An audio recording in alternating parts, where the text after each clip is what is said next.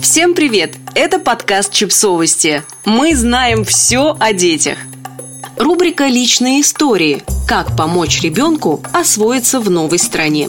Текст подготовлен редакцией издания о родительстве «Наши дети».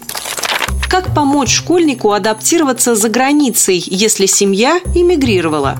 Мы обратились к семьям, которые недавно переехали в другие страны. Да, стресса не избежать говорили нам все родители, которые пережили переезд с детьми. Объяснить стресс можно не столько новой обстановкой, сколько отсутствием общения. Однако привыкнуть к новой жизни будет легче, если Учить язык вместе с иностранцами. Ребенок окажется среди таких же новичков, не будет комплексовать и чувствовать себя одиноко записаться в спортивную секцию, на танцы, в творческую студию. Все эти занятия не требуют идеального знания языка, но позволяют находиться среди сверстников-единомышленников и проявлять себя без слов.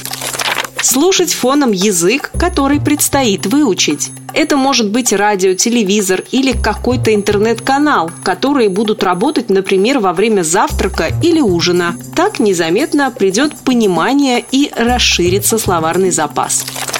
Почти в каждой стране есть диаспора, в чатах которой можно познакомиться с семьями из вашей страны и найти друзей для ребенка.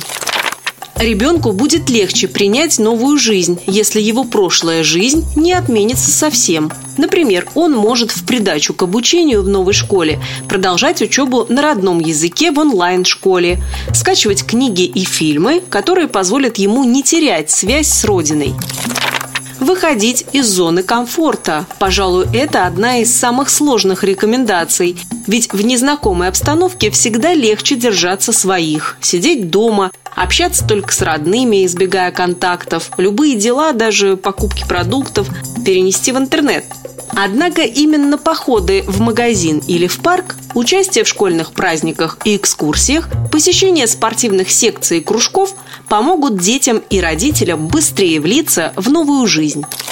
Иметь питомца. Хотя с домашними животными переезжать сложнее, сама адаптация в обнимку с собакой или с кошкой проходит легче. Подписывайтесь на подкаст, ставьте лайки и оставляйте комментарии. Ссылки на источники в описании к подкасту. До встречи!